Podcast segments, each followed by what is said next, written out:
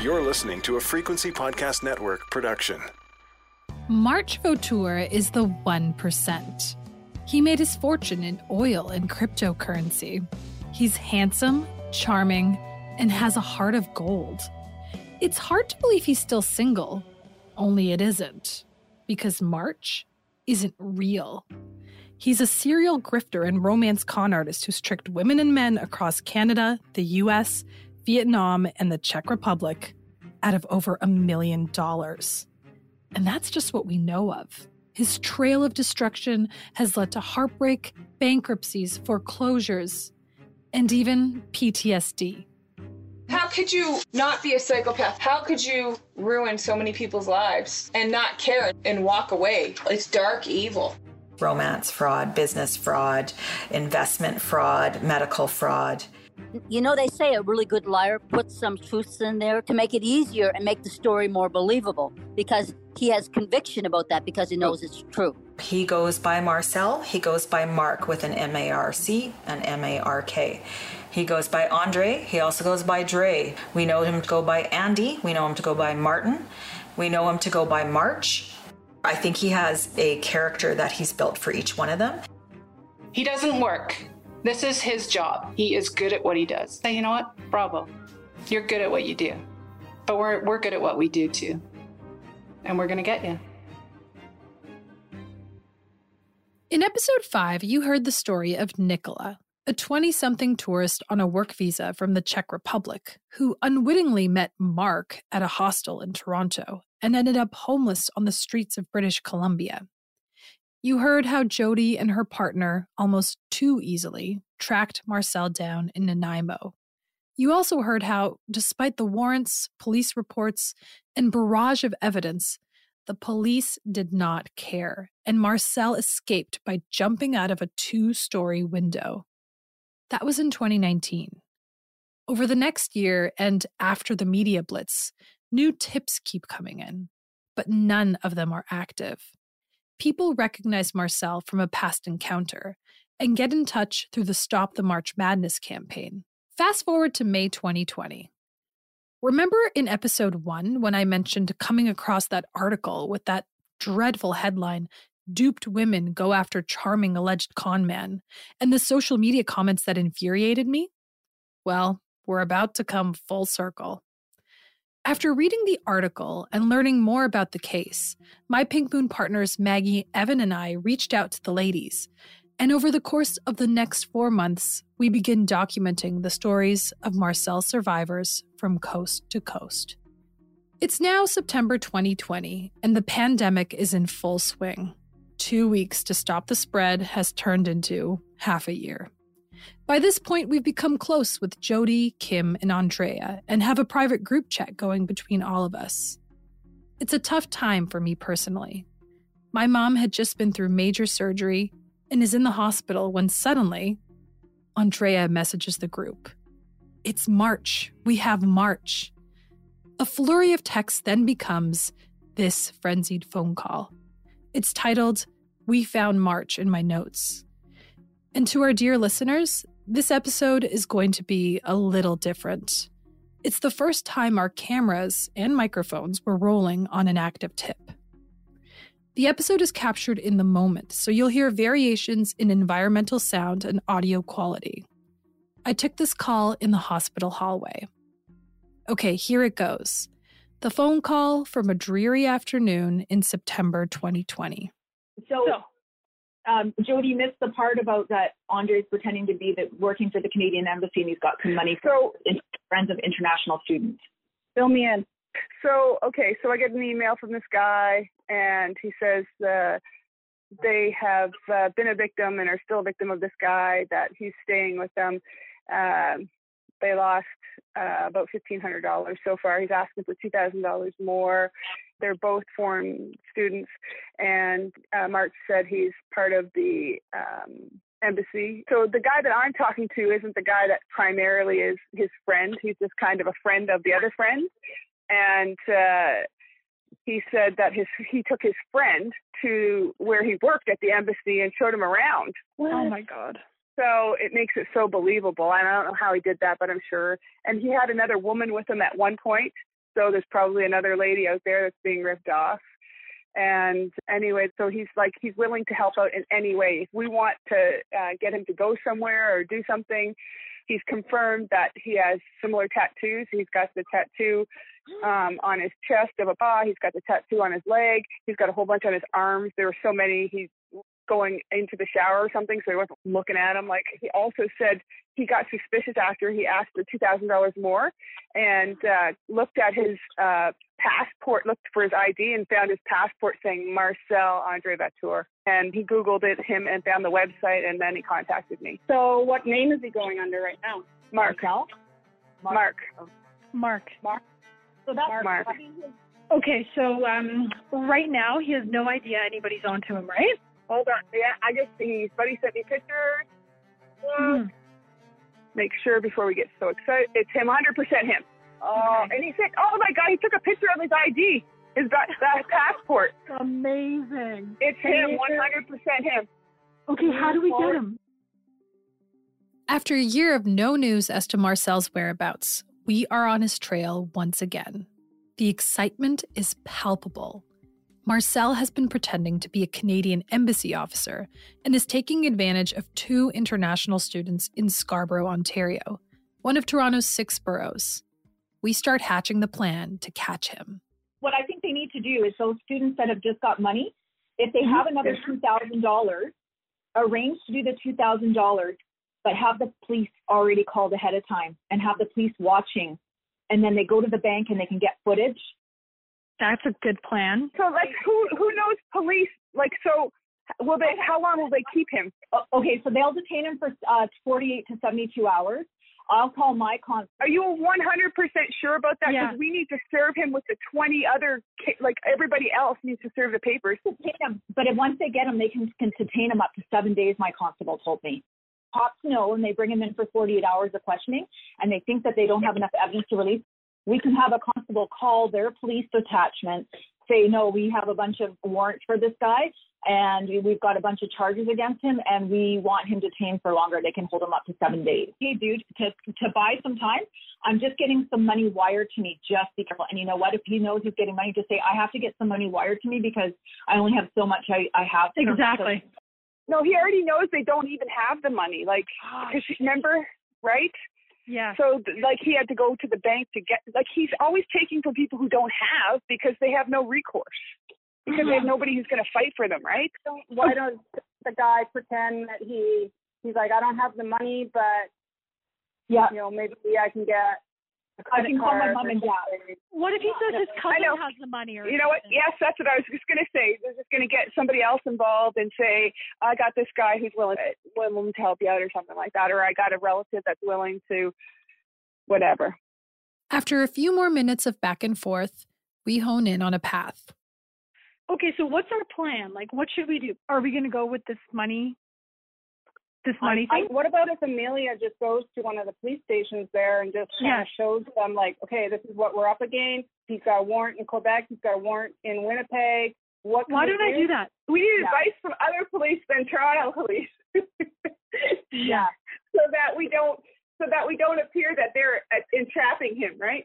But what if what if we just told them we know exactly his location and then in the like as soon as possible get those files to this cop who I potentially will talk to just down the street. Like I'm sure I could find an office just anywhere around here and then maybe they could just go get them. Would that work? Would they could they just pick them up? No, because it didn't work last time like that. 'cause Last There's time no we warrant. called and they said there's no warrant only in Quebec and in Manitoba, so uh, the warrants didn't require a pickup. We begin realizing this is similar to what happened in Nanaimo and with JB in Nova Scotia. let's look at this how it's happened in the past. So JB gave him money, and the police said there's nothing they can do about it because he gave him money.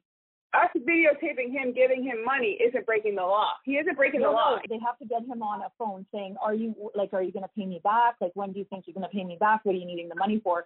That's the shit that we have to get. That's what we do, and then, but then we have to get the money, right? So that's got to be the thing, and the cops can maybe help us with that. Like, look at we've we've got Let this me. guy. What if I just go to the police station right now and I quickly ask them what? Here's the situation. What do we do right now? Like, Right. what can you Yeah, I do? mean, How they- can you they you might- have his location? They might look at his warrants and say, okay, yeah, we can probably push the Winnipeg warrant and get it extended, and we'll pick him up and transport him to Winnipeg. Winnipeg is a big uh, uh, one, but so is the one in Quebec, that Margar Marguerite. or Marco. Lane. Yeah, yeah. And then we have and then we have other victims there that if they know that if he's detained, him they might come forward. Quebec's next door. They might pick him up because he's right next door to Quebec and he's right next door to Manitoba. But let's let's Yeah. be serious here. They didn't do it last time. Why are they going to do it this time? Because the last time they were in, he was in BC, and his Yeah. the furthest warrant was Winnipeg, which is three provinces over. We Uh, found him in Ontario. So and now that the police. Articles And out and said all that kind of stuff, like right? maybe they'll in- be it was Ontario, it and they more seriously because they'll be able to see what an So, impact no, it's had. We're at the same situation again. It doesn't hurt for Amelia to go. Are you gonna go down go down with the whole file? You know that stuff that you photocopied from me, Amelia? Yeah, The luckily I have that all on my phone. Yeah, so let me just just go go right email now. it. Actually, Yeah. Mike's gonna work with me. I'm in the hospital with my mom. So I leave the hospital and Uber to the closest police station. I come up to the doors, and to my extreme frustration, it's closed. There's a sign that says, due to COVID 19, you can't just walk into the station. They're closed to the public. It's anticlimactic. As I make my way back to the hospital, I message the ladies in the group chat. From there, everything happens so fast. Kim catches the first flight out from Victoria to Toronto. I head home after a long day at the hospital. It's now the weekend. The next morning, me and Evan, who's our co founder and in house cinematographer, and also happens to be my husband, race over to pick up Kim from her hotel room and make our way to Scarborough, where Marcel has been conning the international students. Over back and forth text, Andrea arranges our meetup, a Starbucks next to where they've been living and where Marcel has been staying. Their names are Fan and Andre. Fan is from Vietnam and Andre is from Ukraine. FYI, we're excited, so there's a lot of talking at once and a lot of cars whizzing past. We learn a lot from this conversation. Here's Fan telling us how he first came to meet Marcel Andre Vautour. I met him in June. Uh, I was in downtown in Toronto because at that time I was walking on the pavement and then I talking to my mom. But I talk um, by Vietnamese because he know Vietnamese. He, he was standing right behind me and then he say, "Oh hi." Um, he just came to me and, and say, "Hi. Oh, are you Vietnamese?" And said, I said, "Yes, I'm Vietnamese." And then uh, he he, he talking with me by Vietnamese. Okay. He know Yeah. he know Vietnamese, and Swearing. then and then he he start Wow, talking to me by really- Vietnamese, and then we just start talking, talking, talking, and then he told me he worked in Vietnam, and then I said, oh wow, he live in Vietnam, he has wife, he has family in Vietnam. Oh, wow, he's blah He blah. said blah. he has a family in Vietnam? Yeah, yeah, yeah. Like kids? He's kids, he's got a kids, son. yeah. So he told me like um, his wife always abuse him, like uh, take a lot of money from him. So it was a chance meeting in downtown Toronto that put Marcel in Fan's path. We asked the guys more about what Marcel told them about himself. The story is different from what we've heard before. By the way, he's going by Mark again. This seems to be his Toronto name. He used it with Nicola. Okay. So for us, he told us that uh, he was working. He's working for embassy first of all, for In- government. in in Vietnam. So he's working for Canada, but in Vietnam. Okay. In Canadian embassy. So he was his friend from embassy. They went to just like have fun in Vietnam. They went outside of the city. Right. They went outside the city, and they met some lovely people there. They had like a house. It was in a village. They had like a small party there. They were staying over, and he met this owner's house. She he had a, like a daughter. So he, basically, his wife is the daughter of this guy. They met there. Right. Then they had uh, some sort of relationship. She was like, it's poor family in Vietnam. They didn't see a big city. They did, she didn't know English, nothing. So what he told us that he married her because she got pregnant. They moved to Vietnam and Oh. they were staying in the house with basically his son. So we've always thought that this was his son, but he has told other people that it's not. So some, most of the victims didn't even know he had children anywhere or that he'd ever been married, and he's got three children here and actually in Quebec. Yeah, Andrea told me. That this. yeah. So th- we always thought that this was his um, girlfriend and that he got her pregnant and that he did. Um, Because that his was son- his son. Because he doesn't look Asian at all. He mixed, does. Yeah, he is. Yeah, he's sure. myth- he's definitely mixed ethnicity. Because I saw the picture. Yeah. We only had one picture though. It was I was really surprised. Yeah. Okay, so we start talking, and then uh, and then he told me he worked in Vietnam, everything in in Vietnam, and then I told, and then I asked him, so what do you do in Vietnam? So he told me, oh, I work for embassy uh, in Vietnam. Like he worked, uh, like be- can he worked for embassy in Canada, but in Vietnam. And then and then I really surprised because uh, uh, and then and then after that he asked me my phone number, and then we uh, and then he started um, chatting to me at that time. Over the next few weeks, Mark and Fan start spending more and more time together. Eventually, Fan introduces Mark to Andre. The guys tell us that Mark then attempts one of his tried and tested scams on Fan. He asked Fan to take a number for his name, take a phone on his name, Fan's name, and it was iPhone 11. So, but he returned it already because I insisted. I told Fan like, Yeah. it's risky. You don't know him. You pay for him money. Like, what if he stops? Andre isn't as trusting as Fan. Fan then tells us Mark wasn't happy when he asked him to return the phone. And then, you know, the day after, I told him, "Oh, uh, Mark, I'm so sorry because I'm just afraid anything uh, uh, bad happens. So Yeah. I think we should cancel that plan." You know, he's very mad at me. He very like Oh, seems like yeah. aggressive. Yeah. And then he, he told me like I, I, I get him trouble, anything, and then it seems like he. He, he makes me feel really bad. Like Bad. everything is, Guilty. is my It's your fault. Yeah. So he is known to do that with phones. He one time bought 10 phones under another guy's, a victim's mm-hmm. credit cards, got all the phones, and then he sells them off. Mark also establishes his cash flow problems early on, explaining why such a high level embassy official always needed money. It's like because you know e- every time he keep he keep asking me money because he has this problem that problem. Yeah. What kind of problems? Like like he he told me oh mm, uh, his work for embassy like is laid off so right now he he doesn't have enough money. He- Oh, he was laid off at the embassy? yeah, he, because I I met him trouble. Basically, what happened. But before he told us, he moved from. What, what the story is? He was living in Vietnam, working for embassy. He has family there. Everything was really good. Because when coronavirus started, he told us they mm-hmm. deported him back to Canada because there is no job in Vietnam. Embassy's closed. He's working here now. Yeah. Okay, it was quite realistic, anyways. Here's Fan and Andre on why the whole thing felt so believable. One thing you'll realize is that Andre is finding out new information here too. Fan doesn't always let Andre in on everything. He actually took you. Tell, tell him the story how he took you to the office. It- It's like kind of like the office, like a small office, but Mm-hmm. you know, like when it was there, he I saw maybe he's just makeup, like invasive, like he has his name, everything. Like it make me feel trust him. Yeah, he had. So he had an outfit and a. Yeah, yeah, off, outfit. He doesn't have He just had a name tag and name like, tag, and looked then he just like um suit in there. It was close to um downtown. It's Yeah. just um small one. It, I, I I don't I don't remember the uh Mm-hmm. exactly um the address, but because he he took me from there. Ah, okay. He picked you up from Yeah, there. yeah. What? What? Why did he take you there? What was the point? I don't know because he, he, he okay he, he just told me oh I, I work right now uh, if if I want to visit because at that time I told him I was in downtown and then he told me oh I work uh, in here so if you want so um, you can I can visit him so and then he he just tell me to go there Was it open or was it just you saw the outside Did of you it? see other people there with name badges as well? It's just the, just him. just him Just Yeah. him. yeah Saw him working.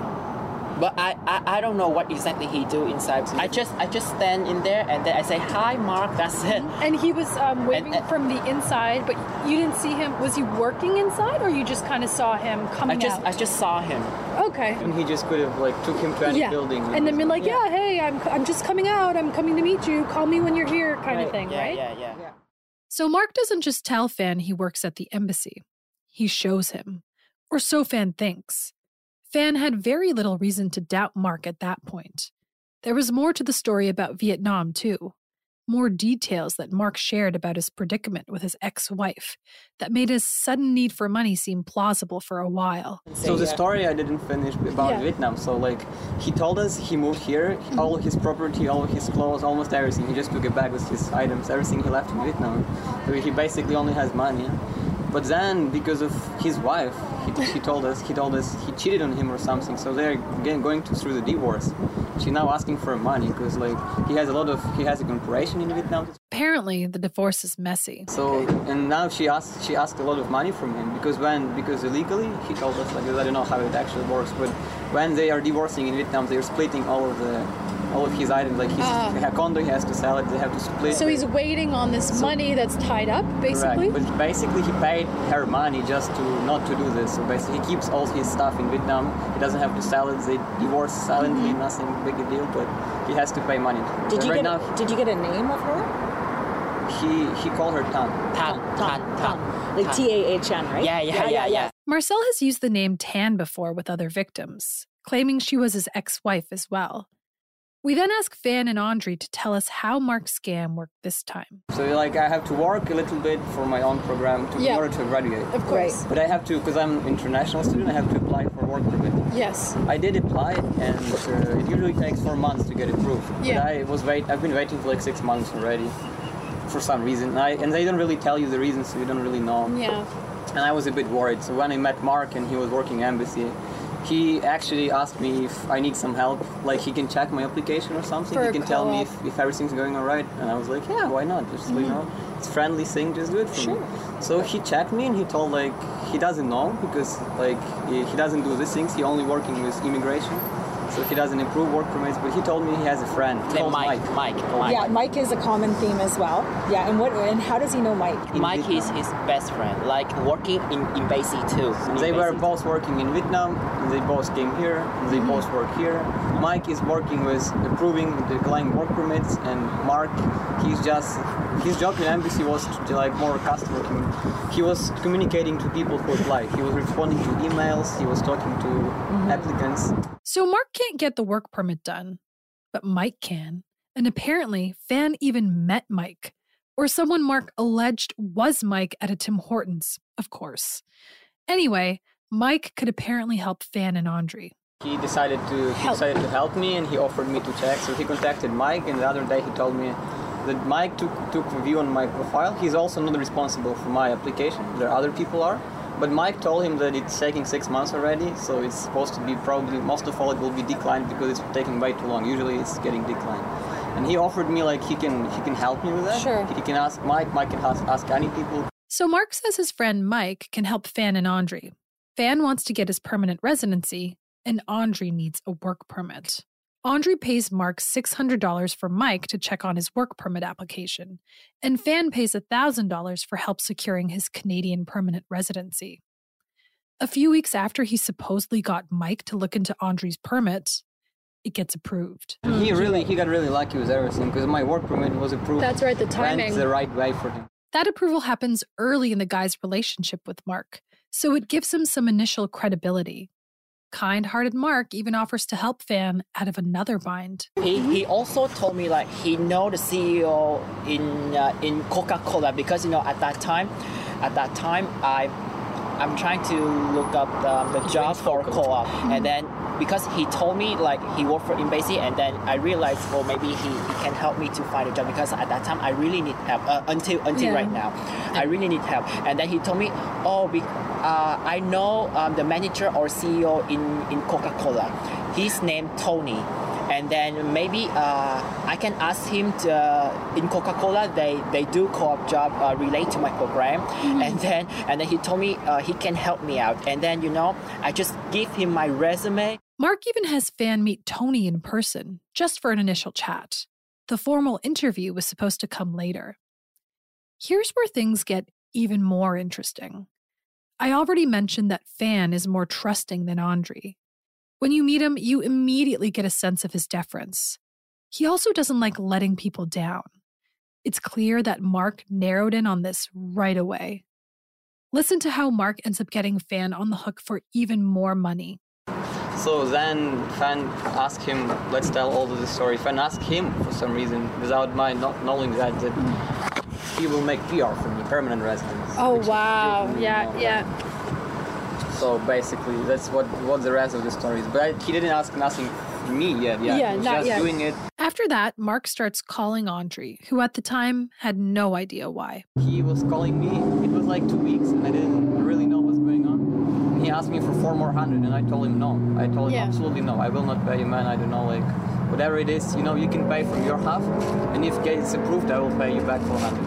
But and he told me like he will do it. He will pay four hundred for me. He said that. Yeah, but uh, what actually happened, Fan? He contacted Fan, and Fan paid 400 for me, right? Okay. That's how he works. That's how he works. Because let me tell you why. Because at that time, there were a lot of stories that Fan asked him not to tell me.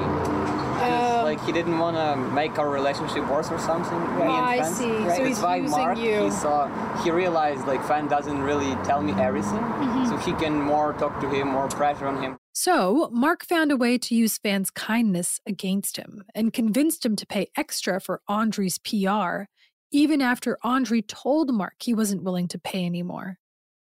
Kim and I then ask more about where Mark's been staying. First, they tell us Mark claims the embassy covers his living expenses, including Airbnbs. And he stays in Airbnbs a lot. Saw him Airbnb account recently. Oh, you he showed did? Me, he showed me his history just just to prove his story. Yeah, something. Because and it's on his history, like it says Mark. I didn't know because all, all I saw is just a screen. He The was screen scrolling with all the with history, the- but it was like in the, per in the last couple of months, it was like 30 maybe. Oh my god. 30% of the old days, like out of three months, one Mm-hmm. month in total, he is spending in Airbnbs. Andre remembers Mark showing him he had 30 bookings in the last three months.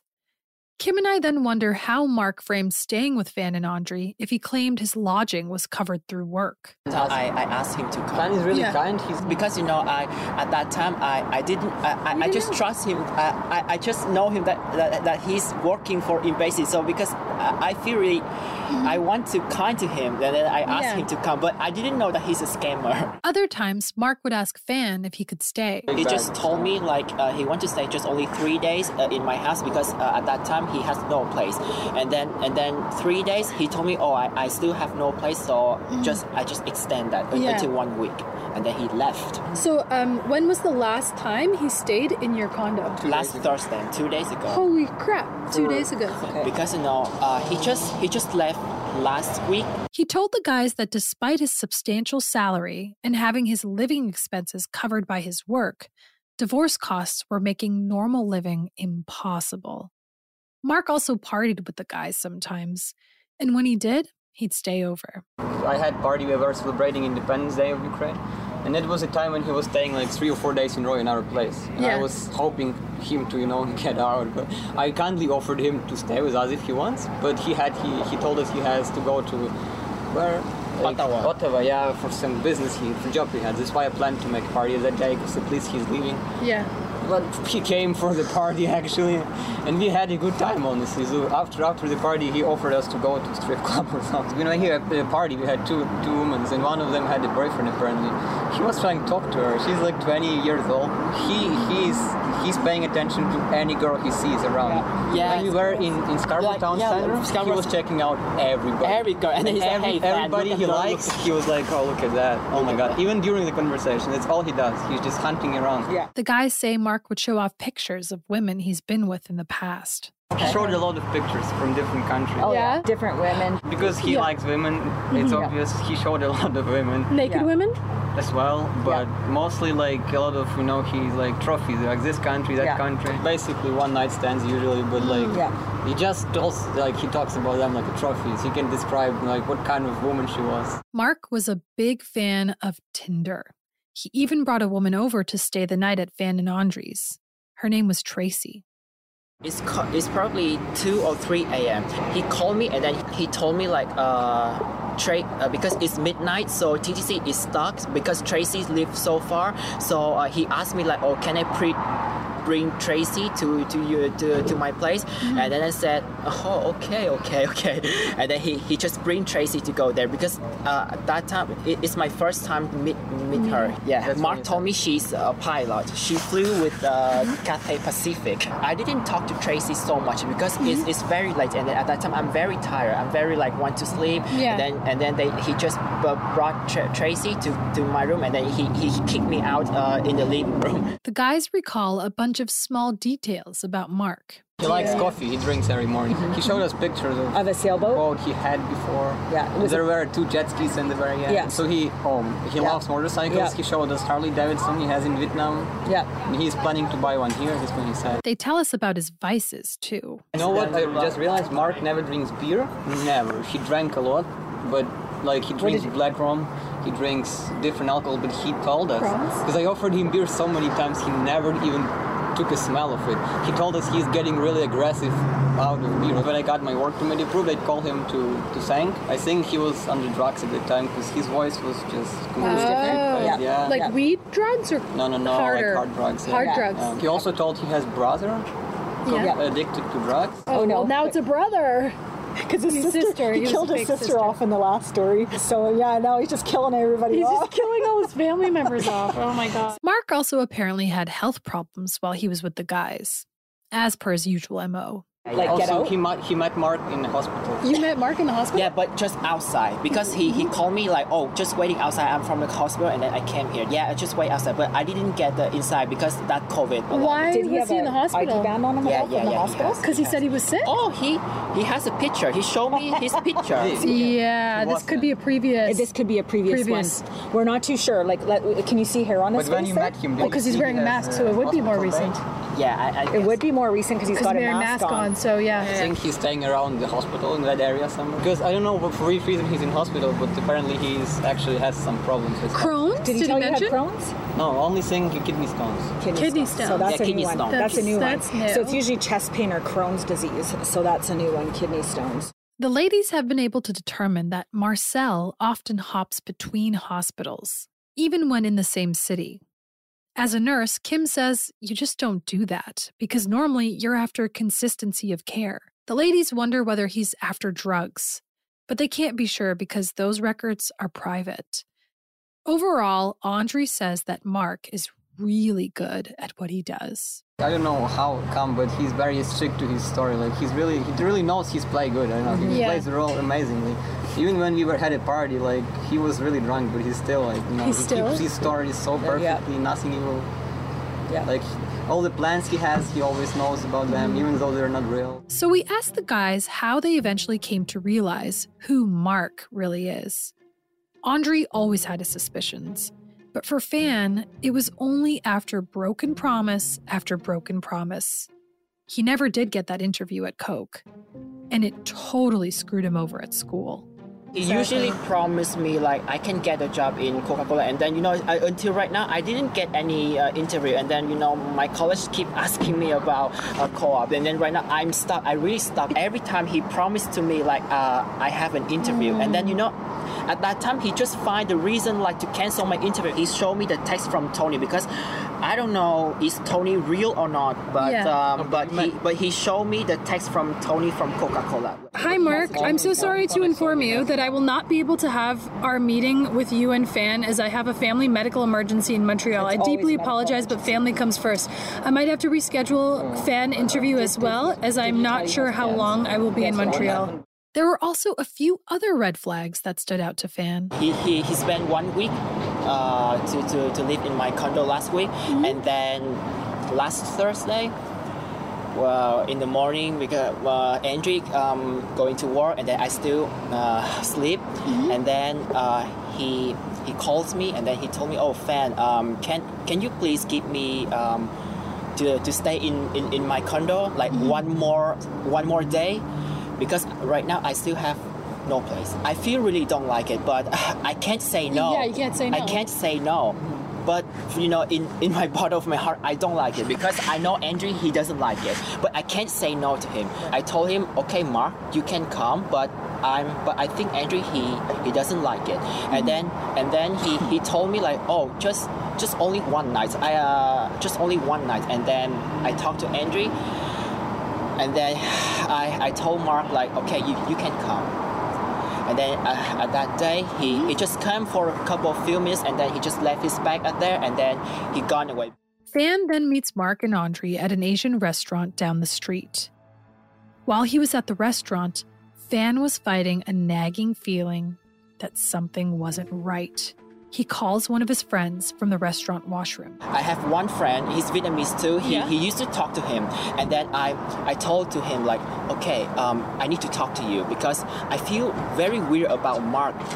And then and then you know at that day we were in the restaurant and then we tried to talk. Okay, first thing I I really like I really feel weird about him because if he worked for invasive invasive Yeah. because um, I know people who work for embassy. He Mm-hmm. he doesn't want to show. He, he, he they they don't really want to tell people like Yeah. oh I'm work for embassy. But this guy, he meet everybody. Like my aunt in here, my broker in here, and then he just say like, "Oh, I work for embassy." That's why I feel very weird about that. The second thing, if if he worked for embassy, he was born in Canada, but he has no house, no place, no car, uh, always borrow money from me. I think Yeah. that's why I feel really weird. And then the third, the third thing, he promised me anything, but I didn't see it. Yes, yes. I didn't see any conclusion. A- anytime he just promised me, and then he told me, "Oh, you have to wait. You have to keep patient." I share any kind of story to my friend from Vietnam, and then he told me, "Okay, Fan, you have to leave. Uh, you have to come home early because he's still here. Uh, he's still here. He's at the restaurant. And then when when I came to my home, I I video called that friend, and then he and then I told him, "Okay, he left the bag in here." Fan tells us that Mark never left his backpack unattended whenever he was over. when when he when he was living in my room. When he go to the washroom, he just take the bag in there, and then I just told him, "Hey, why Oh you take uh, why why you take the bag in there? You just take the clothes in there. Why you take the whole big bag in, in my washroom? Just only take a shower in Yeah. five minutes." With some encouragement from his friend, Fan takes action. Uh, and then uh, that friend told me, okay, try to find the, the ID, the piece of ID or driver license or anything, and then took a picture. And then at that time, my friend told me, uh, okay, try to try to find the ID. And then luckily, I found the passport. Fan takes a picture of the passport. His friend then Googles the name on it Marcel Andre Vautour. That guy in, in that bar, he looked up that name on Google, oh, and Oh, then, God, and, then then, he and then he found it. found, oh my God, Fan, you have to trust me. This, oh my God, a lot of criminal history in here. And then I tried to Google on that time again. Oh my God, I, he lied to me. Everything he lied to me. And then you know, and then you know, he just came home, and I said, oh my God, I, I, I, I, I hey, hey, hey, I, I, I, I have to, I, I have to put the passport in, uh, in his bag. He just, he just knocked the door, and then Fan opened the door for me, and then okay, I just wait a minute, yeah, and then, and then I, I set up everything. I just, I, I just normal. And you him. were acting normal. Yeah, but you know, I acting normal, but inside my body, I'm very scared about Of that. Of course. I couldn't sleep whole night, and then I text to Andrew, like, Mm-hmm. "Oh my God, Andrew, you have to trust me." Fan says there were other things in the bag he did not expect. He was looking for passport in his bag. He found uh, 20 credit cards. Yeah, like a bunch of credit card, but it seems like it's not on his names. Not in his name. Yeah. As we're sitting there at the Starbucks, Marcel is texting Fan, and he's not happy. He was laid off very recently, what he Ah, told us, because okay. of Fan. Because of he's he's always taking him somewhere. He's asking him to go for a party. We asked last once Yeah. invited him for a party here. He told him to give his cell phone back, and Yeah. like all these stories he he made against him. he so tried to blame saying, on like, me. Everything is I'm my laid fault." off because of you. Because you take me there. I'm working. I can't. My schedule. Like I have. So he's shifts. trying to guilt trip you into Exactly. believing it's Yeah. your fault that he's laid So off. now- So now now he's in have this shitty him. position. Now Now, you you got to to help compensate. him. He has Now you no have to compensate. Mark is now putting pressure on Fan to pay him the rest of the money for the work he and Mike supposedly did to secure Fan and Andre's permanent residencies, which have not even been approved. The guys are trying to stall. They've told Mark Fan's mom was hesitant about transferring the money, but now is having issues at the bank. Kim and I are hoping to coordinate a sting where Mark will show up at Fans to pick up the rest of the money at the same time that we get the police to intercept. But the whole situation is so complicated. Remember, we can't just walk into a police station. And legally, we actually have no idea what to do. Kim's arranged a call with a police contact in southern Ontario to ask for advice. We're now exchanging information with Fan. He's sending us Mark's messages, pictures, emails, and other evidence from his phone. How long is it gonna take to get the documents for you? Because you have a bit stressed relationship now. He's waiting for money. I know. Yeah. Yeah. You're Yeah. procrastinating the deadline. What we're doing is we're talking to a police officer Right today. after today, Yeah, after at 1 today. p.m. So we'll be Yeah. able to find out more of what their recommendation is for like how to move forward. Yeah, like because we have to be careful that we're not doing like an entrapment, or they can't use that in court. Like if we entrap him. But what's interesting here is that he's got money from you Mm-hmm. in the way that he has got money from you. He was so you- pretending to be a government official. Yes, Yeah, that's, right. big. That's huge. Maybe if there's any like any text messages from him Yeah. saying I work for the embassy or Yeah. yeah, like If there's something I like- recorded I recorded our conversation. It's like a bit more than one hour. It's a very oh, recent one. Good for you. It, it was all about the PR and work permits. This was huge. Through Andre and Fan's quick thinking, we now have Marcel on tape pretending to be a Canadian embassy officer, literally in the process of conning these guys. It had to be worth something to the cops. Before we move on to what happens next, I want to play you some of that secret recording. It really brings to life Marcel's duplicity, his commitment to his lies, and his desperation. So it's Mark, Fan, and Andre on this recording. Here's Mark trying to convince Fan not to cancel his permanent residency application and to pay him back for the work that he and Mike already supposedly put into securing it. All this for $2,400. Yeah, cause fuck, you're all, you're all, you're, you guys are all there. You just have to wait. You're all ready to get it legally, normally, without any, without any issues. That if we turn around and cancel, and November comes, he might not get it, depending on what the say circumstances are going to be in the near future, because we don't know about the coronavirus. So, Wow, well, that's a thing I don't understand. After Well, we understand, but anyway, like, this, the, the fact that you asked to make PR for me when I didn't ask for that, that's what I don't like. you understand that PR is not just 1,000 or 1,800 or 2,000. How Much much is more. it? It's like five ten, man. Five to ten. That's what you told me once. But that's that's what they charge in between five to ten thousand, right? So for me, because I know you you you guys were students and don't have a lot of money, what I decided to do, which I told you, was to work Mike's hours. I don't know if you understand that part. I understand. So I had to work sixteen point five hours for Mike.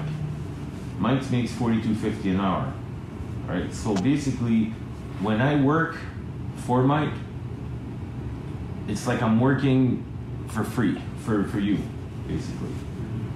So Mike Mike said there was a balance of 24 2400 with the 400. There was 2400 there's still a $2400 balance now. So I thought it was 26 but it's 24. So me, I was doing that as a favor for you. For later on, when you get PR, you could have paid me back. The 2000 would have been okay because everybody would have been settled. That's, that's fine. So I'll work Mike's hour. But with with the whole divorce, my lawyers, yeah, um, finding you work per, uh, job for your co-op, uh, my life in general. A lot of pressure you're creating for Mark, basically. It's a lot, lot on my plate. You know, like don't take me wrong, but it's a lot. Listen to how ridiculously detailed his explanations are and how matter of fact he is in what he's saying. a lot of things that I don't I, I don't really need in my life because when when you, we apply for when we do PR for someone, this is how it works. The guy comes or the girl, I want to get PR. They pay, they wait, they get, and nothing is said, nothing. They just everything gets done, and there's no pressure. They just wait. You know, some people, and it, and in Vietnam, you can check in Vietnam, you can call in Vietnam and ask many people to get PR in Vietnam. And if they're in Vietnam coming to Canada, it's in between fifty to eighty thousand US. You can ask anybody, anybody. That's what they pay.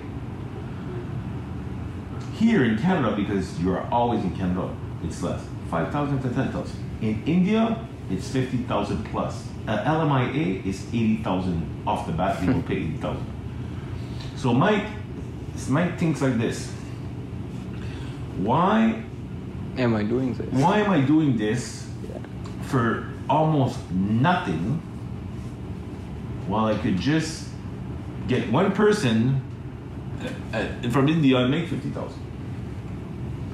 So then I said to Mike, no, he's a friend. Uh, give him a cheaper price. He's one of my friends. Remember, he's considered you know close to family. So me he says, well, work my hours. If they don't have the money, there's there's a balance of two thousand four hundred left. Work my hours to come up to work to, to come up with the two thousand four hundred. So me I said okay. So I started working his hours. So I worked 16 and a half hours until my boss caught me with Mike's computer, logged in under Mike's name. So when when my boss seen that and the whole cancellation of the phone, it, it, it triggered them. You know, like why are you working Mike's file under Mike's name? And remember how Fan told us that Mark blames being laid off on him? Here's the logic behind that one. And I had to come up with a story in my head. I can't say, well, it's for fun. You know? So I had to come up with a story to them to say, okay, listen, so me and Mike, that's why I had to talk to Mike right away. I had to call my coworker to see where Mike was so nobody would know. I had no phone. I could not contact my coworkers. I could not tell them, yo, I'm not at work right now, but go to my computer, I'll give you my password and log in. So they know that I'm logged in at least, but I was 45 minutes late because you had at the beginning when we went to get the phone fund, you said, "Don't worry, can I put it on my name?" I said, "I only need it for two weeks." Remember? Okay. It hasn't been two weeks. I'm just wondering why why the decision changed so much quick. Be honest, you know. You can we can be all honest. We're friends, you know. You'll notice Andre's playing along here, sort of being Mark's hype man to make him feel like someone's on his side. Listen to how much pressure Mark is putting on Fan. Mark does so such a lot for you. As I told you, I'm just afraid something happened, like your your credit like um is getting wrong or something, and then the money can't pay them, and then they're going to find me because it's undermining. Do, do you understand? Well, you have to say that from the very beginning because I would have never got the phone. But for me, it created a whole pack of worms. It created a lot of problems, you know. Like, and then my boss came to me and gave me a written report, and he looked at me. He says, uh, two weeks no pay, um, and he reprimanded. You have to go to. I have to go in front of a board now to fight my case to keep my job. And and I've never in 21 years had this issue at all, which is hard for me. It's very hard. When this all happened, Mike, and he said, "You can't work for me anymore. Just tell them, tell them to pay me." But you guys can't because you don't have the capital. You know, you told me you don't have the money to pay. I talked to Mike last night. He's like, "Yo, bro, I, I work for that, man." He's like, because I told him, I said the only option. he got this thousand already. Yeah, I said the only option there is is to cancel or pay up the twenty four hundred. And you know, he told me, he's like, "Yo, I worked, I got it done. I don't know why this is happening though." So me, it's creating conflicts with him mm-hmm. for future. Here's Mark again, keeping meticulous records of completely made up figures, just like we saw with Jody. Listen to the conviction and the sleaze. So when I calculated everything, so if you if you go sixteen point five times forty two fifty, seven hundred bucks. So basically, basically, I'm telling you how much I lost. Okay. Plus seventy for the SIM card that I had to go buy because of the phone. There's so much. There's probably eight hundred dollars that I worked for nothing, that I lost. Do you understand? And, and everybody works for money. You, you you work for money. You work for money. I work for money. You know, we all need money to live. Two days ago, remember when I September I had to I called you and I said I have to go to the bank because I have to pay my Credit, 30%, 29.99. on my credit card. It's twenty nine percent. Do you understand? Twenty nine percent. Okay, so twenty nine percent of two thousand is a lot of fucking money. At the end of the month, I have to pay back. So me, I was like, holy shit, what do I do now? What do I do now? What do I do now? What do I do now? What do I do now? So I just went and like I told you, I have to pay Mike because you didn't have the money to pay Mike, right? You told me I only had eighty dollars in my account, right? So I had to turn around, take my time from work, go to the bank on my break, take money, go meet Mike, give Mike the money, go back to work, no break. You know what I mean? It happens a lot. So I take a lot of time for you, Fan. And here's Mark trying to make Fan feel bad for following up on the Coke job he promised him through his CEO friend, Tony. It's a lot of time and, and a lot of pressure. And, and with Tony, I can't guarantee that you're gonna have the job with Tony because I don't fucking know. I can't twist Tony's arm like this and say fucking hard fun. Okay, I understand. No, but I can't. I, I am trying, but I called him so many times. You just have to realize no job for you, okay? Unfortunately, he tried his best, but called him like almost every second day while his mom was dying in the hospital. If your mom, okay, so an example, if your mom was in the hospital with COVID, dying in ICU, would you care about somebody that wants a job at your work? I guess not. Well, that's how he feels. So I, I, you know, he tells me, yeah, I'll be there on Thursday, but I'm not sure because you know I have to deal with my mom. Uh, I'm sorry, I'm sorry. Tell no, no, it's not okay because I need to, for you to understand first. And then I talk to him, and then he, he you know, he, he makes me feel like I'm a fucking idiot because I know what's going on. I know his mom is dying, so I would not call him every two days, you know. But but you ask him. But you ask him, and me, you know, because I have a nice heart, I do it. Do you understand? But at the end, it makes me look like a fool because he's like, why the fuck are you calling me all the time? So when you asked me yesterday or the day before to call him, I called him. Did not answer. No text for a whole day and a half. Do you know what I mean? Yeah.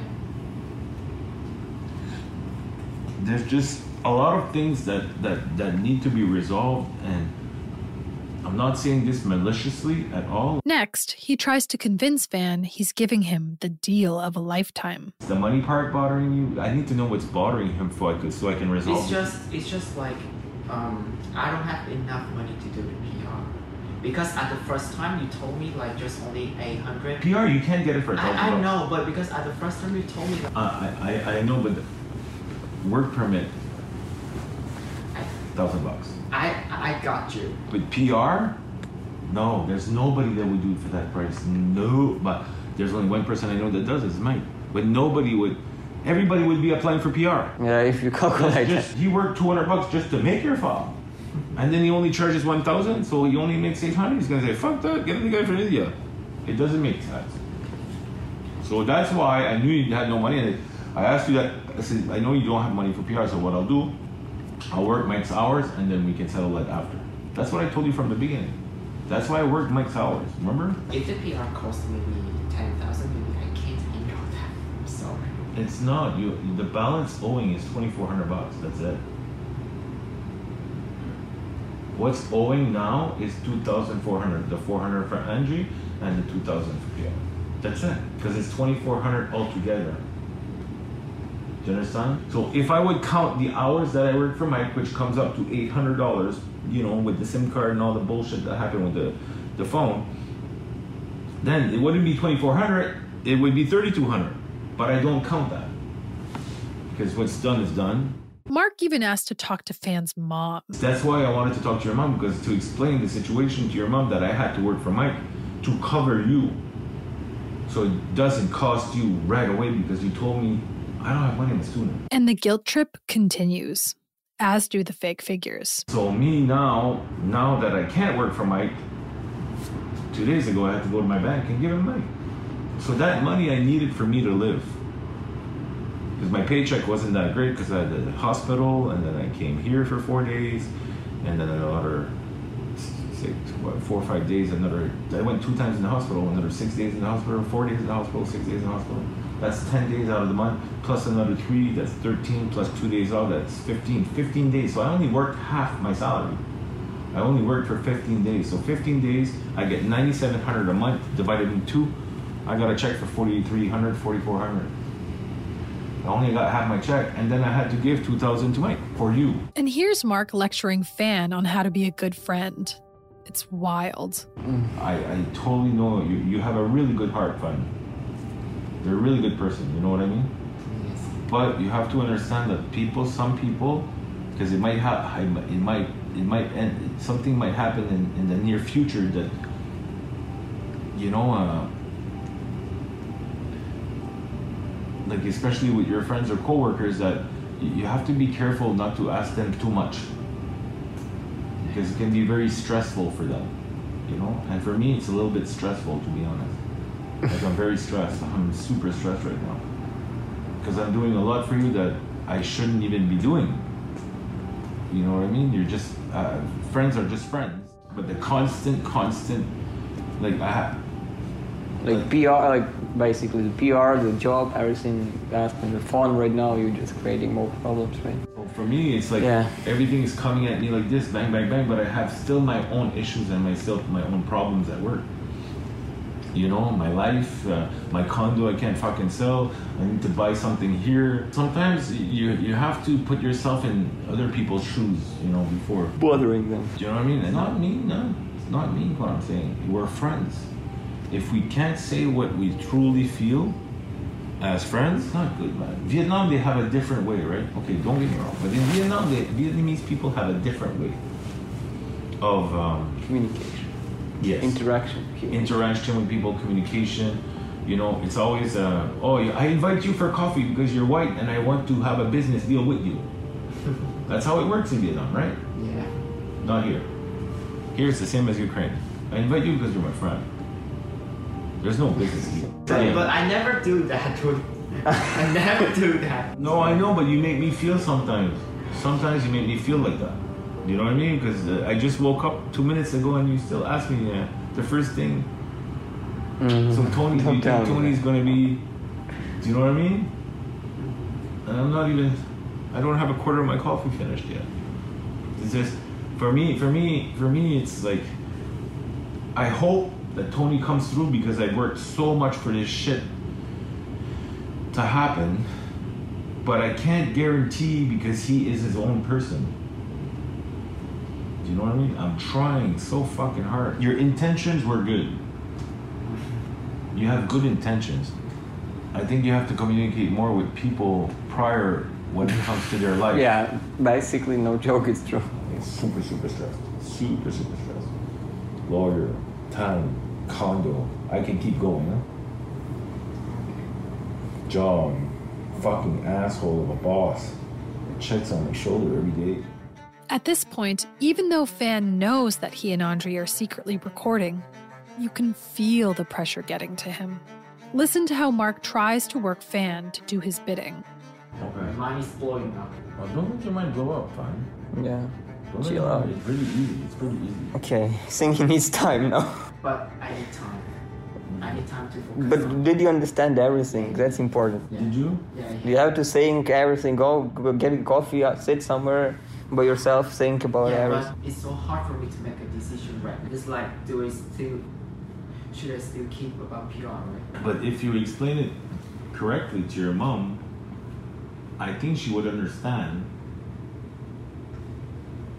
and want you to keep PR. To be honest, because where we're at right We now, already paid like that. You're already you're already there. You're gonna get PR. You're already there. I don't know why. I mean, if you want to cancel, that's fine. It's gonna create a little bit of issues for me, but you're already there. I know it's a lot of it's a lot of stress, but you know how you're feeling right now. Your mind's gonna blow. I feel like that every day. Let's take a break. The Hard conversation, yeah. It is, it is, I because that. it needs to be settled, and it- it- I think it's normal between friends that things are said truly and Mhm. upfront and right there. Now it's it- it's affecting me personally, so we just need to deal in a different way. If it's the problem of you finding two thousand for your PR, maybe in installments, I guess. Don't take this wrong, Fana. It's just so hard for me to make a decision. There's not really a decision to make because the PR's fucking almost there. Do you know what I mean? Yeah, yeah, yeah. I don't, I don't scare. I just feel stressed. But I need time. I need a couple of days to, to think about it. Yeah. And then yeah, I will, I will text you later. Because you know, right now I'm also stuck. I don't have job, so my my money also running out. Andre thinks Mark was taking pleasure in the deception. The very last conversation we had, he was like really, like he was enjoying having Really? this conversation. Yeah. He enjoys, you know, that we are like so stupid. And for Fan, the whole thing affected him on a deep level. You know, I, I, at that day when I realized that uh, he's a scammer yesterday, I, I also crying. I was crying yesterday. You were crying? Yeah, you, Yeah. Andrew saw that. Yeah. We've heard so many stories about Marcel's schemes by this point, but this rare in the moment glimpse really demonstrates how Marcel operates and the callousness of his cons. Kim and I are now thinking this might be the smoking gun. At this point, we start to piece together our next steps. Although Kim and I have a call with the police soon, We know the guys need a way to hold Mark at bay for a little while longer. Here's what Fan has told Mark so far. Two days ago, he, he, he asked me to re, he, he asked Andrew to remind me, and then I, I told him, okay, my mom right now, I asked my mom already, and then she's going to transfer money um, to my bank account. but because to, today is Sunday, uh, mm. so the bank doesn't work, but it, it, it will be um, come to my bank account maybe uh, on Monday or Tuesday. We realize though that Mark is expecting the usual e-transfer. So, really, he has no reason to meet Fan in person, which means we won't be able to catch him because once he has the money, he'll disappear. Here we are brainstorming. What about for, is there any reason that he would have to come over if you asked him like for a favor or something? Like what, what could you need from him? Like usually uh, he, he told me like he has no place, no food, no nowhere to live. And then I asked, uh, I usually told, told him like, oh, if you still didn't find a place, so you can't come here until you can uh, find a new place. Right but now. right now he has a place. Do you, uh, do you like make a lot of Vietnamese food because I know he likes Vietnamese yeah, food. Yeah, Usually I make a lot of Vietnamese and then when I make and then I just take a picture, I send it to him and then and then and then I ask him to come and then I, I can share to him. But you know, sometimes he comes, sometimes he doesn't. As we're strategizing, Fan gets another text from Mark. Okay, I will show you my text. Fan, do you think that your mom is going to do the deposit and that I will get on Monday as Mike is asking me? Also, I'm not working for two weeks and I'm a bit worried that I won't have anything to eat. I have $50 left. Fan reiterates the same message to Mark that the money is coming. We tell him to play it cool. He tells Mark that there's some sort of issue at the bank, but the transfer should be happening in the next couple of business days. Kim, Evan, and I say bye to Fan and Andre. I drop Evan off, and then Kim and I head over to her hotel. She's made plans to meet with a friend for lunch who she thinks could be our muscle if we need to do a citizen's arrest. As we're driving, she calls her cop connection. He tells her we need to contact a detective who is working in Fan and Andre's area. So that's what we do. Here's that call and an inside look at what it's like trying to make headway on this case. Oh, hi. I was wondering if I could please speak to a detective. Okay, perfect. I'm, I'm speaking with an actual detective? Okay. Um, what I uh, am calling you about is uh, I just to introduce who I am. My name is Kim, and I am out from BC. I flew in a couple days ago. I have been trying to catch a criminal for about two and a half years now, and we got a lead on him on Friday uh, from two people that are being defrauded as we speak. I, I just met with these two guys. So this guy, if you need his name, the criminal we're talking about, he's got warrants and all a bunch of different provinces. And right now he's in the middle of pretending that he's a Canadian embassy worker, getting to the point where it's been two and a half years. I've been putting my, my money and my hard work and tears into this. And that's why we're going to the media because we need to get him stopped. He's like, we, and we have a hotline. We, we've been in Chatelaine Magazine. We've been in Reader's Digest. We've been on CB, CTV um, TV and CBC Radio we've got production companies wanting to have us, um, and we're working exclusively right now with a production company out of Toronto to help us get some media coverage because nothing is happening. We and we just want, we just we feel like we've got a big break right now, and the fact that this is not a he said she said, we've got evidence, and the fact that these guys are doing something like you know he's impersonating a worker at the embassy. He even brought the guy into an office with a badge and everything. Marcel Andre Vautour, date of birth is September 25th, 1975. I would love to give him a nice birthday present. Really, it's September, two weeks away. Because what, like I said, the window of opportunity is only in the next 48 hours, or we're going to be losing. We're going to lose him again. So, okay, so what's happening? So we have to get them to call. The detective gives Kim the number for the radio room where Fan and Andre need to call to file their police reports. After that, we immediately call them. So it, you're going to be calling the Scarborough District 43, is what you're calling. Scarborough. And you're going to want to talk to the radio room. Radio room. And that's where you file a report. We need you guys to file a report because they can't do anything without a police report. Oh, okay. So remember I so said do to you want do you want me to go right now or no? No, wait till you're both there together. You file your report mm. together. Okay. What you're going to do is let them know that You have a criminal that is trying to defraud you and even extortion. Yes, sure. I will. I will. I told the police officer, the detective, that if we don't get him in the next 48 hours, he's going to take off, where he's going to change his phone number and we won't see him again, and we need to get him. So, because of what I told him about him impersonating a Canadian embassy officer or working there, that he's trying to get you guys. Um, uh, permanent residence, and he's uh, trying to essentially extort money from you by fraud. Mm-hmm. Um, this is Mhm. this is huge. Kim and I decide it's best if we're there with Fan and Andre when they file a report, in case there's any issues and because of the language barrier. Since she's got that lunchtime appointment, I rush over. This time, I meet them at their apartment. Andre calls the radio room to fill them in and file a report. He's told it might take hours for an officer to show up to take their statements.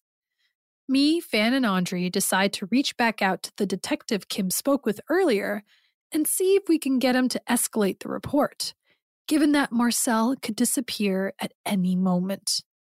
Here's that call. Oh, and it's fresh hell trying to use the automated police line. 911. If you know the extension of the person you're trying to reach, please dial it now. This press is 4 insane. speak the name of the person you're trying to reach. To end this call, press 9. There are nine matching names. Rob at extension. No! No!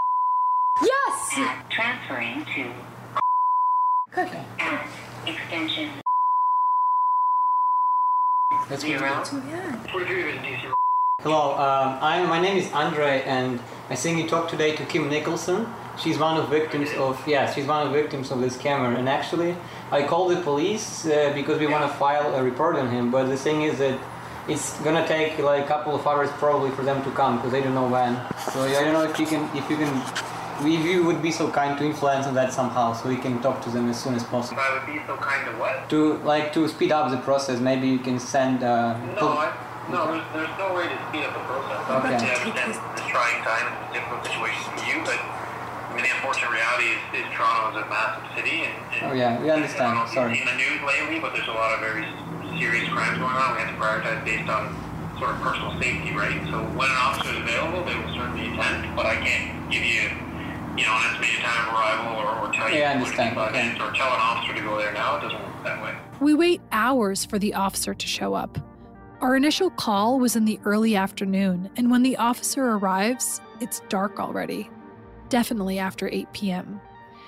After the whole thing is done, we're all stunned and emotionally exhausted. It felt clinical and condescending.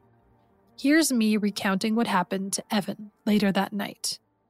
Oh, and excuse the squeaks. Our dog is obsessed with his rubber ball. Yes, he speaks to Fan. He speaks to Andre. He goes back to Fan. He says, What made you decide to Google him? Why is that important? I don't know, but he asks him, and then he said, "Well, because he keep kept he keep making Because promises. It felt unnatural. etc., etc." Yeah. What did you find when you Googled him? He said, "Okay, I found these articles." He's like, "Which ones?" He's like, uh, "I found the CBC article," and I had my iPad out just because I knew that this might happen. So uh, he went to the um, exact CBC article and he wrote down a date for the article and he wrote down the information of the article. He's like, What does this article say? I. So Fan said that he is a criminal and da da da da da. And then I was like, Officer, if you like, I could provide you the context. I'm like, I'm just here. I'm gonna, I can get the uh, main victim, one of the victims on the phone. It's like, I'm a documentary producer um, and I'm working with the victims uh, on a podcast and video documentary. So then he starts asking me questions about my relationship to the women, and I'm just like, I'm a documentary producer. I was like, I've been working with them on the case. We've been putting together information for many months. I'm like, so I'm here because one of the victims, Kim, has flown in from uh, British Columbia because this is the closest they've come in years after he's uh, and I put it really eloquently in the moment, but I was like, he's devastated the lives of over 12 women and countless other victims. Um, and he's like writing down exactly what I'm saying, different types of fraud that he's involved in, et cetera, et cetera, et cetera. He just wanted a high level overview because he kept telling us there's more important stuff that's happening right now. He's like, I, I just want to get this information and get out. What's interesting, but not really surprising, is how the officer changed his tone when he heard I was producing a show. So first he's like, I want to get out. I want to get this information as fast as possible because I have another case. The detective can deal with it. But then when he heard that I was a documentary producer, he goes, I, I just, I was going to say that I just want to get this done as fast as possible so I can call the detective who is working on this case so that he could have all the information. So then, as he's leaving, so he gets all this information, he goes, I'm going to call the detective. This is my goal. Hopefully, Detective is not off his shift yet. And Fan, tomorrow, if for some reason he drops in and, you know, the detective doesn't get a hold of you, like maybe he, he even said, he's like, Who drops in March? March. He's like, maybe detective, the detective will want to um, do a sting. A, he didn't use that word, but he said, you know, set him up. I don't know. I'm just the officer who, who reports this. Uh, he's like, he'll get in touch with you guys, um, like you and Kim. So then he goes, if for some reason he shows up here, this is the number you call, and they'll send an officer. So then he leaves. He turns to me and he goes, Thank you so much for your work. Thank you for being a documentary producer and helping with their case. And he shakes my hand. Yeah, because he's so scared about the media eyes on him. What the heck? So here's where the real kicker comes in. On my drive home, I get a phone call from the reporting officer. He's like, I hi, I'm calling you. Uh, I know you're a documentary producer. This is a confidential call. You're not allowed to record it. I was like, okay, I'm driving anyway. Like, I can't record it right now. I was like, no problem. He's like, I just want to let you know I spoke with a detective, and he said, he said that uh, the women have to get a Canada-wide warrant. I'm like, Yeah, no fucking. no fucking way. I was like, he's like, yeah, you go to the Supreme Court and you get a Canada. Oh, you just go to the Supreme. Yeah. He's like, tell them to get a lawyer for this, and there's enough information there to get a Canada wide warrant. I'm like, officer, they've been trying to do that for years. Yeah. Years. Um, short of that, he's like, realistically, tomorrow he would be picked up. Let's say they investigate, um, and then he's let go. You know, a few days later, or detained, and maybe he's fined and then it's a matter of like civil court. I was like, but there's two, there's three warrants. He's like, I know, I see those. He's like, but unfortunately, they're not in Ontario. He's like, that's why you need the Canada wide. I was like, really? Hmm, you don't say. And then he goes, like, if he's got those credit cards that are not in his name in his bag and they get his bag, you know, that's another story. Maybe there's more grounds. They'll do more investigations. I was like, okay, so if, but if for some reason he does show up tomorrow at Fan's house and Fan is concerned for his safety, he's like, Fan is concerned for his safety? I was like, well, probably. I mean, yeah, he told us that. He's like, wait, he never told me that. I was like, I don't know. I'm just saying. I know that to me, he was concerned for his safety. I would say like, well, if you think about it, this guy is uh, running a con. That's so what I- Wouldn't you be exactly. afraid that the person who's been lying to you, when they realize that you know the truth, Yeah. might do something dangerous? Yes. Like, isn't this pretty obvious? Exactly. officer? He's like, e- yeah. So even if he tells the officer then that they have to ex- assess it at the moment, it depends on the officer. I was like, okay, but officer, so that number you gave us, Fan calls it if this person comes to his house and the police are going to be there immediately. He's like, well, I can't say immediately. He's like, it depends on who's on duty and what takes precedence. I was like, so you guys might not show up for hours like today? And he's like, uh, I not not not for hours, but I don't know. There could be a shooting. I was like, okay. Think about where you're leaving this kid. Yeah. So, anyways, he said it's all up to the person on duty tomorrow. I'll tell what? Fan tomorrow if he is te- showing up. He has to call the police then and say he's concerned for his safety, and then they'll escalate it. Yeah, I mean, but will they escalate it the right way? Because the thing is, is like we need multiple things here, right? So let's say he comes there empty-handed, and he goes, "I'm afraid for my life. Police, police show up. The entire sting his bus is blown. Like mm-hmm. fan is made at this point, so it's over with those guys. And then if he doesn't have his bag, or doesn't have anything else mm-hmm. that could be verified beforehand, mm-hmm. then like he's like he's exactly like you said, it's a catch and release. The detective also tells the reporting officer that the file is being transferred to the fraud office. The next day, Fan calls Kim, Evan, and I while we're in the car. Mark has been texting him, and he's getting impatient. He, he told me. Yeah? he, he just texted me um uh tomorrow is holiday so I asked him hey it's holiday you can come to visit us. And then and then he told me okay I, I would think about that. I might uh, uh he might uh to go visit me but I'm still not sure. Because he he told me like um like he, he want to do the laundry and then I told oh just come to my place visit us and then uh, and, and do the laundry in my house. So he he told me okay. So my God. maybe t- maybe tomorrow he might come to us but i'm still not sure but he might Okay. Okay, that's good. That's good. That's Yeah. awesome. That's so just just try to keep yourself as calm as possible. he just asked me like are you sure that tomorrow uh, are you, you going to do transfer to me and i said yeah i'm sure with you just just the, the lately day i uh, Yeah. i get the money is on tuesday just um so maybe uh so he just waiting until tuesday Oh, good. Yeah, Tuesday. So we bought some time, and he might be there tomorrow. So yeah, that's good. So just continue being who you are. Okay. Yeah, just act natural. Yeah, Don't sure, worry about sure, it. Don't stress sure. about it. Okay. Yeah, sure, sure, sure. I will. I will try my best. I will. I will keep asking him to come tomorrow. Several hours later, and we still have no direction from the police. Kim decides to give the case detective another call to see what the holdup is. We accidentally get transferred to another detective from the same division who tells us our detective is in an interview.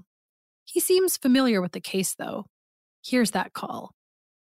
I believe you were given the advice of once it's assigned to the fraud office, you can follow up with the fraud office on Tuesday. Is that correct? So in the when the crime's being committed right now as we speak on the other side of a, a on a on a, a a text back and forth, we, we can't do anything about that. We have our victims texting us everything that they are what's happening with the criminal Mark right now. And he's trying to push them to get money out of them for extortion for products that he can't give them. He's impersonating a Canadian embassy government official and he's committing fraud. And he's doing it right now and he's trying to push these guys all day long for this money and nothing's being done. And so how do we get So this where, guy? this happening? he's on the other side of the of the phone. But this is the this is the problem. We're trying to get some some assistance with this. I don't know. This this is what we kind of hoping that the police system will do for us the legal system. Like our hands are tied and it's it's continued i've been working on this for two and a half years because i'm so frustrated you know? 19, 19 victims i found in two and a half years. My own my own money my own time my own energy. I did do a trace i don't know how accurate it is but i did do a trace on his phone. And he was first in toronto downtown toronto and now he's in mississauga Okay. Um, And- this was happening in the BC area, was it not? in the where British Columbia? No, no, no. I'm from British Columbia. This is in Toronto. We're talking right in Scarborough. This is the victims are in Scarborough, and the the, the guy is traveling between Toronto, Mississauga, and um, Scarborough right now, and he's trying to get money right now actively. Yeah, but we have like this guy has got eight provinces that he's got warrants in. So you know who this individual is? You, you have a name and everything? The criminal? Oh yeah, I do. Okay. Um, and, and how do you know he's active right now? The victim, the victims are giving us the information. The ones that filed their suit yesterday or their file yesterday. That's actively he's trying to get money out of them. They don't know what to do because if they tell him to go away, if they pay him, they'll keep him around. If they and then they probably won't get their money back because that's what always happens because they gave their money away, even though it's for extorting for a service that can't be provided.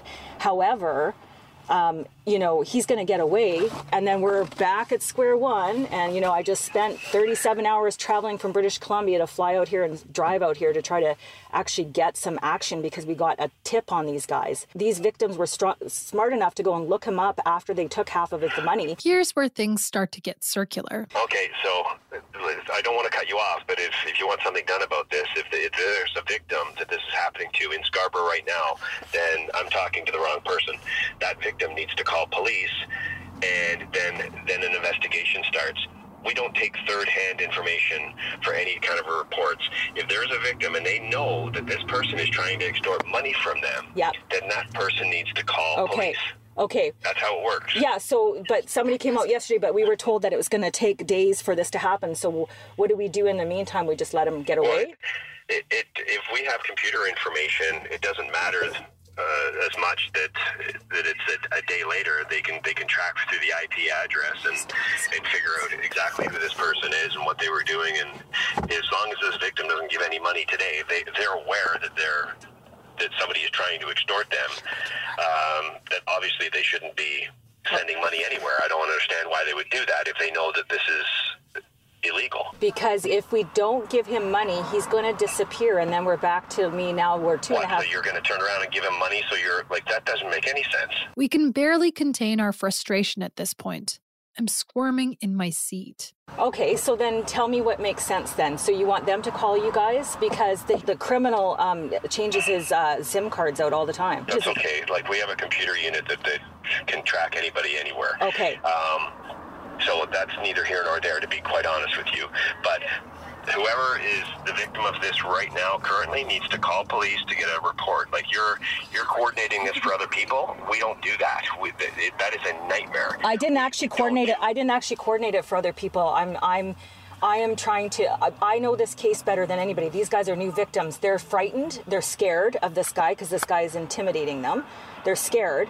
So they're reaching out to us because I know this guy's MO. He's got a few MOs. I've been following him for two and a half years. Okay, so if they're if they're in a situation where they're being extorted right now, they need to call police, and someone will go there, depending on where they live. Doesn't matter if it's in the city of Toronto. We'll send somebody um, and take a report. Okay, so what's the difference from them going out to do the report yesterday when it was happening yesterday than today? And nothing was done. A report was taken and it's going to be passed over. So what's like you just want an extra bit of information? Is that all it is? You- You're asking. I don't know what you're asking me right now. You're you're saying that somebody is is a victim of an extortion right now, Mm-hmm.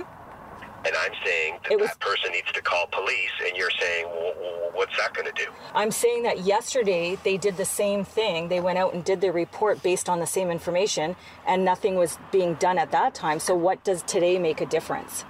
Is what I'm saying. They're still being pressured today. So do you want the police to go out again today? Is that what you're saying? That information of today's crime, which would be a separate charge of yesterday's crime, uh, would be added to that report of yesterday. We don't want to get half the story; we want to get the whole story. So if it's happening again today, that same victim needs to call again today. Okay, yeah, got it. All right. Okay, thank you. All right. Thanks. All right. Bye bye. Kim and I are extremely skeptical about the alleged tracing the detective suggested is possible. This is like so Looney Tunes. I know. The, but also the idea that um, they're going to be able to track a SIM card that's in the garbage is insane. That's not true. Like they could find his latest IP, dra- IP address, but if he's disappeared, he's disappeared. Yeah. There's n- th- he, they'll track it to a location. Yeah. But it's, he'll be gone. Feeling totally deflated, we call Fan and Andre to tell them not to send any more money based on the detective's advice. Deep down, we know what that will mean for the case. This is not lost on the guys. Police don't want you to give them any more him any more money. What they do want is you guys to call the police again to the radio room and make another complaint that he's pressuring you guys and show them the, the information you have today. You know, yeah, we can make a complaint and we also have proof of that. But the problem is it will completely destroy the relationship. I. I know. And I told the police officer that too, and he goes, "Well, why would you? Why would you give him more money to stick around?" I said, "Because you guys aren't doing anything. Like, Exactly. what, what else are we supposed to do?" The problem is if they send him money now, it's going to not be a crime because it's voluntary, right? Because at this point, they know that you made the complaint yesterday. Like, uh-huh. so it w- wouldn't be a legitimate crime anymore. It would be probably entrapment. Mm-hmm. Because you're willingly giving him money, knowing that it's, I don't know. I don't knowing know. that he's a so um if he pressures or pressure just say hey man like hands are tied sorry just it's putting me in a situation and i just you know I don't have the money i right just don't have the money i have to wait till tomorrow and then put it off and then see what the police will do and then hopefully by tomorrow all the courts are open and the offices are open and everything all right thank you Okay, okay so we'll talk to you guys soon. Keep us posted and we'll keep you posted too. Later that day, we get a text from Fan saying that Mark told them he might be coming by at 10 p.m. that evening. Kim once again tries to shake the case detective into action, but gets turned down again. So we start laying down the plan for the only thing we can do a vigilante sting. Here's the call between Kim, Andre, Fan, and I. Okay, so basically, we Kim talked to the police and they're not very interested, but what we think is probably the best route um, is for you guys to probably call the police in advance, that radio room, and and tell them that you think this criminal from your police report is going to be coming to your house. Yeah, okay. So then, what's realistically going to happen is they are going to do nothing. And then you're going to, one of you, Andre or you, will have to sneak out and call 911 when he's there.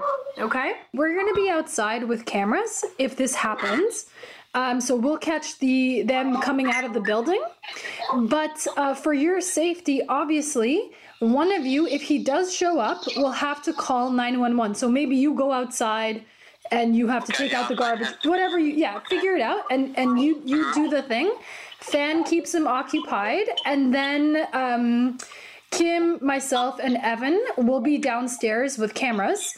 Uh, just so we film it as he comes out. And you guys are going to be the only ones in the apartment when he's arrested, which means remind the police to take his bag. Say, in his bag, there are credit cards that don't belong to to him. Please check his bag. You know what I mean? You have to remember to check to get them to get the bag. But, but what if he, he won't come? Then we'll have to figure out tomorrow. I think tomorrow then you're going to have to let him down or just stop communication altogether. And the police have the file. You know what I mean? The police have it. Okay.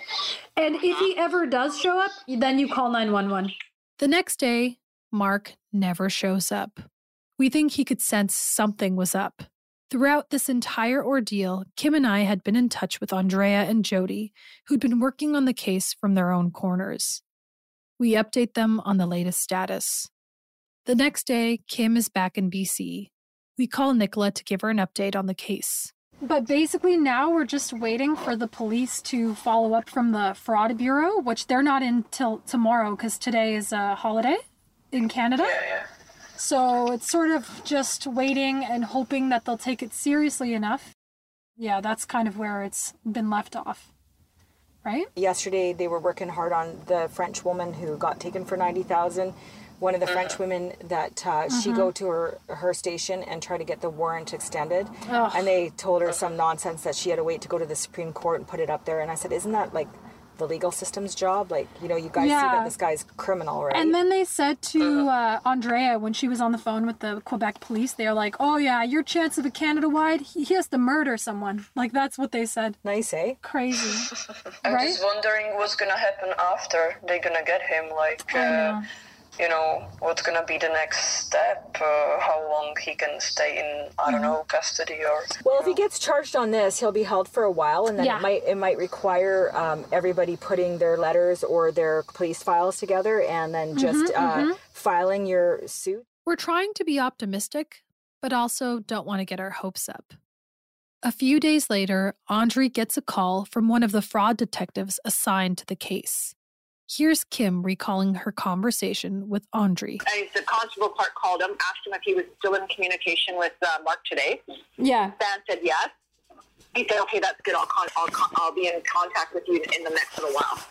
Oh, So I good. think they're so I think they're pinging his phone because this morning Yeah. I left like a three minute message telling them who I was, what's going on, that I am working with Dan and Andre and yourself, and that we're um, I flew out from BC because we got a hit on this guy.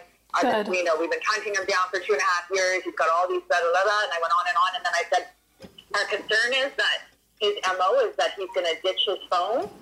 And uh, because he won't get what he's looking for, and then he'll will be in have trouble trying to uh, he'll, he'll go slip through the cracks again. Exactly. So then, so I think they're pinging his phone right now. Oh my god, that that would be amazing, Kim. After that, nothing. No one, not Fan or Andre or Kim or I, hear a single peep from anyone assigned to the case. Fan and Andre tell us that Mark's phone numbers and WhatsApp accounts are all shut down. He's in the wind again. It's deja vu. On the next episode of Catch Him If You Can, Maggie and I speak with the women and share some major updates on the status of the case. Catch Him If You Can is created and produced by Pink Moon Studio in partnership with Frequency Podcast Network. It's written and reported by me, your host, Amelia King, and Maggie Reed. Evan King is our post production supervisor, Chris Rennick is our editor. Follow us on Twitter, Facebook, and Instagram at Catch 'em Pod.